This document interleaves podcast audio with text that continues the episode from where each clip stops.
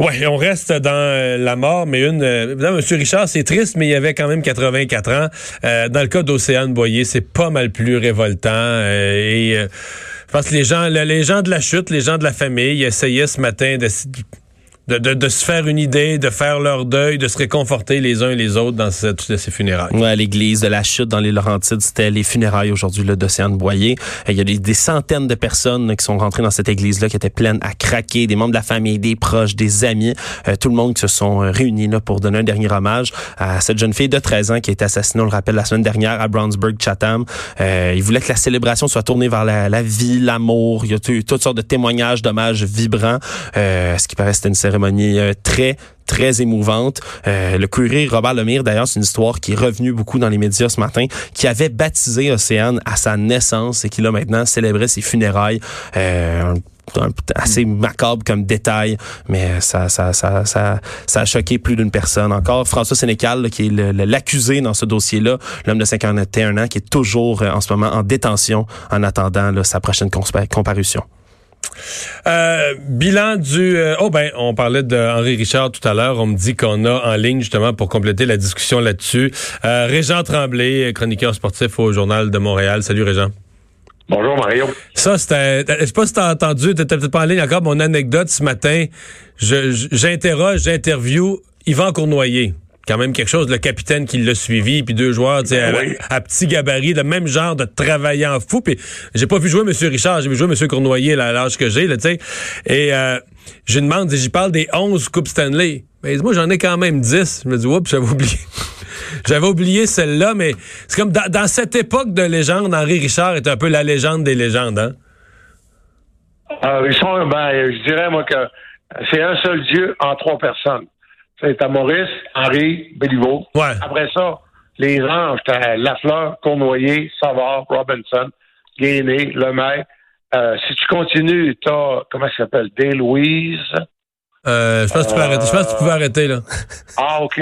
D'après moi, moi, le quatrième trio d'hier soir, ça ne fait pas partie des, des, des légendes, ça. Excuse-moi, il n'y avait pas de premier trio hier. Mais je vais t'en parler. Tu, me parles, tu me ramènes au Canadien d'aujourd'hui versus le Canadien de l'époque. Je vais te poser une question directe. On dit d'Henri Richard qu'il haïssait la défaite.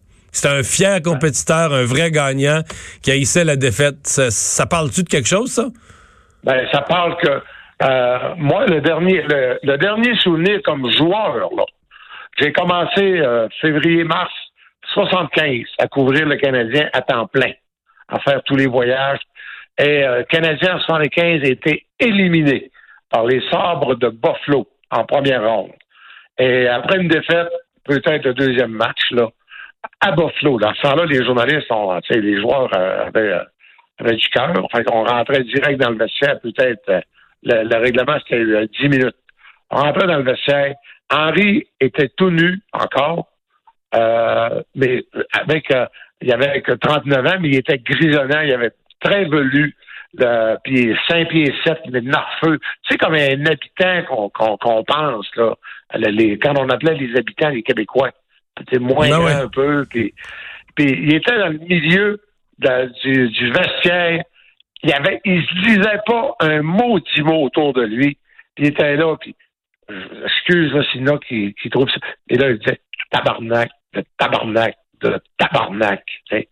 Et il m'a dit, quoi, avant de poser la première question, tu dis quoi comme première question? Euh, ouais, faut trouver un bon mot, là, parce que. Euh, mais il était tellement, là, révolté par la défaite, là, que je te dis, c'est pas un mot.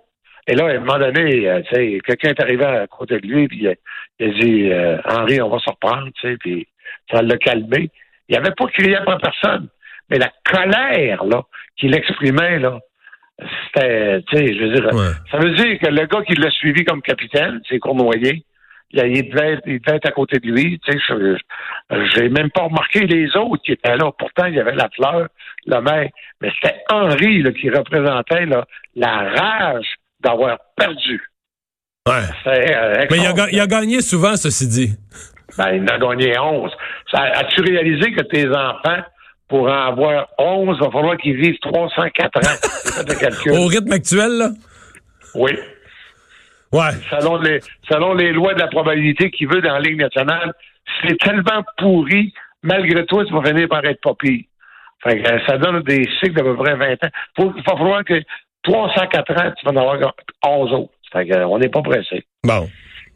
Mais euh, c'était une personne qui était il était il parlait pas beaucoup, Henri. Euh, pour un journaliste, là, euh, il y avait des, des- il y avait des journalistes qui étaient proches de lui. Bertrand Raymond, quand il parlait à Henri, c'était proche.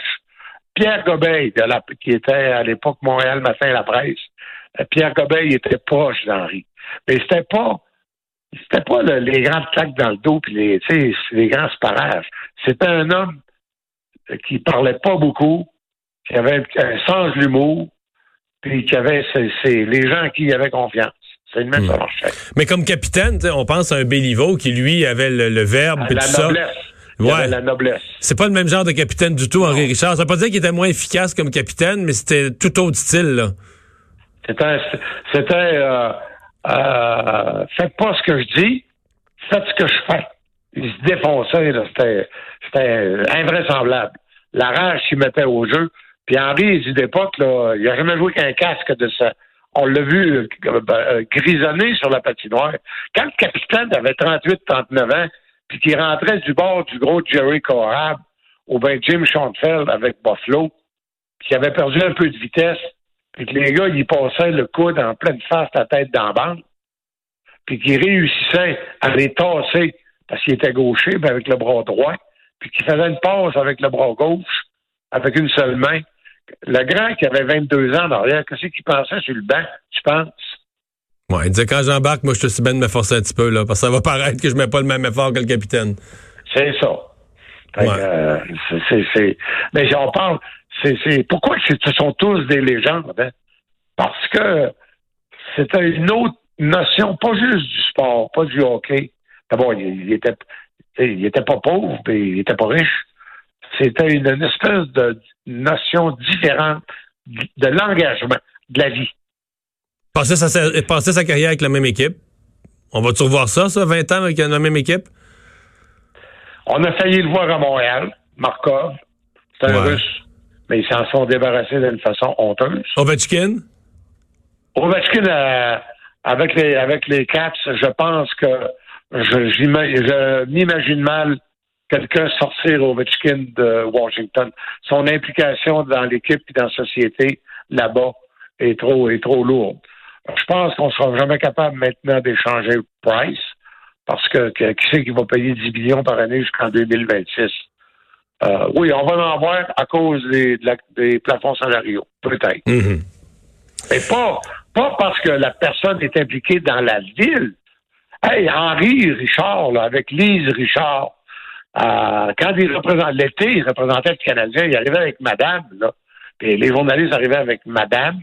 Puis c'était toute la c'était toute la ville qui c'était hey, Henri Richard qui allait dans, dans une soirée mondaine, là. Je à un moment donné, il tasse le premier ministre, là. C'était c'était c'était c'était les, les, les gens de, de- c'était les gens du peuple. Mais il aimait tout ça, les soirées mondaines, parce que moi, je, je l'ai croisé une couple de reprises au Salon des Anciens Canadiens.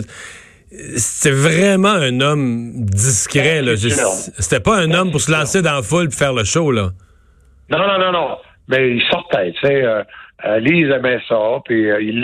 En fait, c'est drôle à dire, c'est le capitaine accompagnait madame. Ah, OK. Et, euh, mais il, il était fondamentalement taciturne. Et il parlait pas pour rien dire. Comme par exemple, je veux pas m'éterniser, mais si je voulais écrire un conte de Noël euh, pour la presse, ben c'est Maurice que j'allais voir sur la rue Péloquin.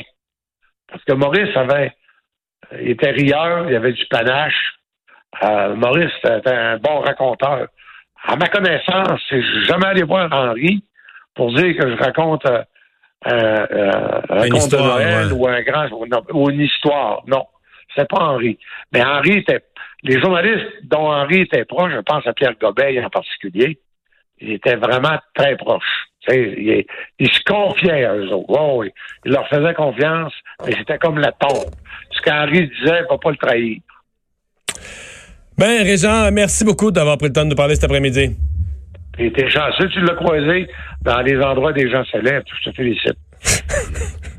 Merci, Régent. Salut. Merci, bye. Régent Tremblay, chroniqueur sportif au Journal de Montréal.